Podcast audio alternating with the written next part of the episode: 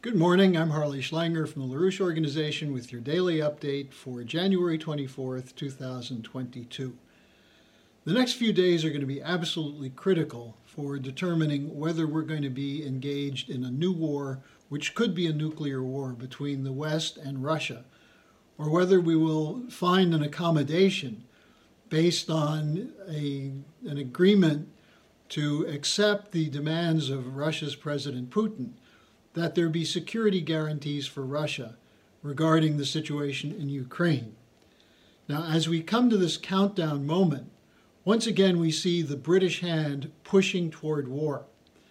This is not unusual. The British have done this repeatedly over the last century, and I'm going to review that in a moment. But let's look at the most recent provocation coming from the United Kingdom. There was a statement issued over the weekend by the UK Foreign, Commonwealth and Development Office, used to be the Colonial Office. And the statement is titled Kremlin Plan to Install Pro Russian Leadership in Ukraine Exposed. Now, according to the report, the British intelligence has evidence that the Russians plan to install a pro Russian leader in Kiev as they're con- de- determining whether or not they're going to invade. This sounds like a reverse Maidan. Remember, it was the West that overthrew an elected government in the uh, President Yanukovych, who was forced to flee because of a uh, uprising in the Maidan Square that was organized and orchestrated by the U.S., the British, and people like George Soros and others. So now they're saying the Russians are planning to do the same. Now the report has a quote uh, we have information that Russian intelligence services maintain links with numerous former Ukrainian politicians, unquote. Well, how does that provide evidence of a coup in planning?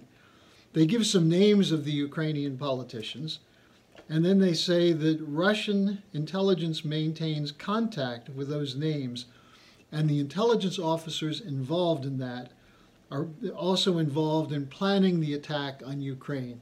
So they claim they know who's organizing the attack on Ukraine, which they say is going to happen, and who is in the, the same people are involved in planning to bring in a new government in Ukraine that would be favorable to Russia.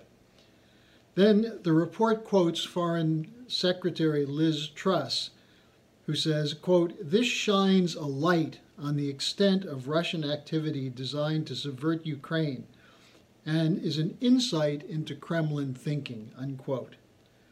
Well, no, Liz, actually, it shows that the British are up to their old tricks. It gives new insights into how the British think about the world.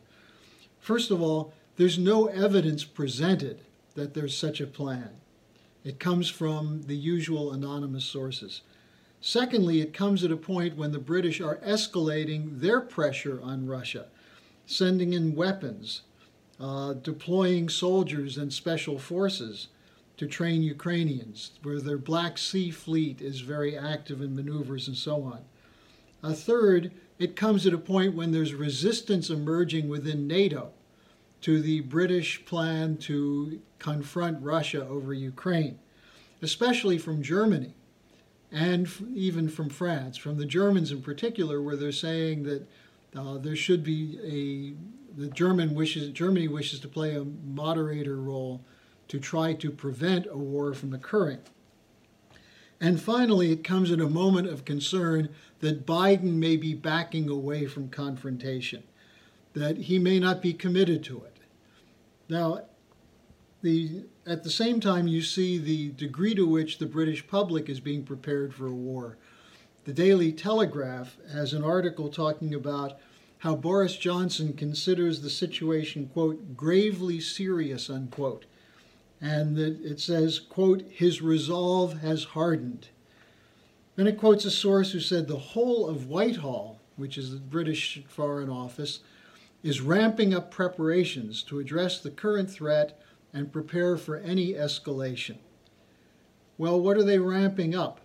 A false flag operation to provoke the Russians to move into the Donbass, uh, which would be a justification for more sanctions and possibly military confrontation? Now, you have to look at the British history in the recent period to get a sense of, of the role that they play. I mean, we could go back to pre World War I, where they orchestrated the establishment of the Triple Entente through agreements with France and then with Russia to deploy against Germany as part of their operation to break up the potential of a French German Russian alliance in Eurasia, which would have undermined significantly the British control of the seas as the central feature of international trade. They brought the United States in on their side. Uh, in World War II, the British were instrumental, key British networks, including Montagu Norman, the head of the Bank of England, in orchestrating the rise of Hitler. But let's then look at the recent period. January 1991, where Thatcher said she had to, quote, stiffen the spine, unquote, of President George H.W. Bush to get him to proceed with Operation Desert Storm, the uh, invasion of Iraq. In March 2003, MI6 fabricated uh, evidence of Saddam possessing weapons of mass destruction. And Blair delivered that, then Prime Minister Tony Blair delivered that to the Bush Cheney administration, who used that to argue in the UN for a coalition to attack Iraq and eventually bring down Saddam's government. Then you have the whole role of the British in March 2018 in the Skripal affair. Porton Downs claiming they had evidence that Novichok was used to try to kill a Russian defector. No evidence again was ever presented. Uh, the similar event happened with the Navalny affair, where the Russians were accused of trying to poison a dissident Navalny, uh, and it was the British who supposedly confirmed that it was Novichok. You also had of course, in April 2018, the lies from the White Helmets, the so called non governmental organization for humanitarian concerns, which claimed that they had evidence that the Syrian government launched a chemical weapons attack in Douma. Over and over and over, the British are out front provoking confrontation, prodding the United States to act. Now, the question is today what will Biden do? The Warhawks are pushing. They want a confrontation. They want something. There's some of them are saying we should have sanctions before Russia does anything. That that's a provocation. Now Biden is repeating their mantra. He's saying the Russians are massed, the troops are there, they may invade, and if they do, we will punish them. But then he's also said we will not commit ourselves to a war over Ukraine. Uh, he's also said there's no imminent membership coming to Ukraine into NATO. Uh, and he now has, after the Blinken Lavrov talks last Friday, the United States is saying we will deliver a written response to Putin's request for these two treaties, which would, with the US and with NATO, which would serve to protect Russian security. Now, we don't know what they're going to say in that. And the one thing we do know is they said they do not want these documents made public, which may be a concern over that they have over what the British will do. Given the way things work in Washington, it's pretty certain that someone at the Washington Post or CNN will get a hold of these documents even before the Russians see them. Now, what's behind this even more compelling is this Russian Chinese alliance. Now, the West is saying it's a military alliance. We now might have to fight both of them instead of one at a time.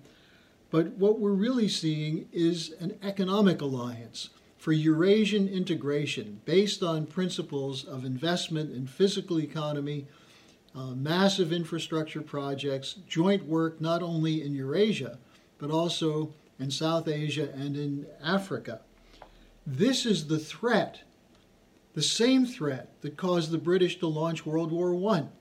The idea that they will lose control of international trade and finance and it will in, in, instead shift to an Asian base for which the United States would be perfectly suited to join, as opposed to being kept on a leash as a snarling dog on a British leash. This would undermine the City of London's power internationally. And that's what this fight is really all about. It has nothing to do with the Donbass or, or Kiev. That's the provocation. The February 2014 revolution was the trigger for an escalated provocation against Russia.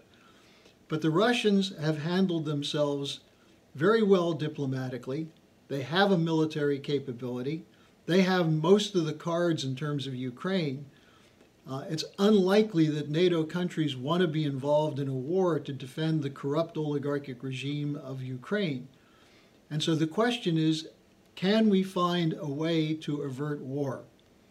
And I'd urge people to go to the schillerinstitute.com to watch the seminar that we had last Saturday on the title A Difference in Leadership Can a War with Russia Still Be Averted? One of the speakers is the first deputy representative of the UN Permanent Mission for the Russians at the United Nations, uh, who delivered a very clear picture of Russian thinking. And we had other presentations that filled out the picture. This is the kind of intelligence the American people need that, that the Schiller Institute is providing, not the lies and yellow journalism that comes from our historic enemies in the United Kingdom, uh, in the City of London. So thanks for joining me. Go to the schillerinstitute.com and watch that, and I'll be back again tomorrow.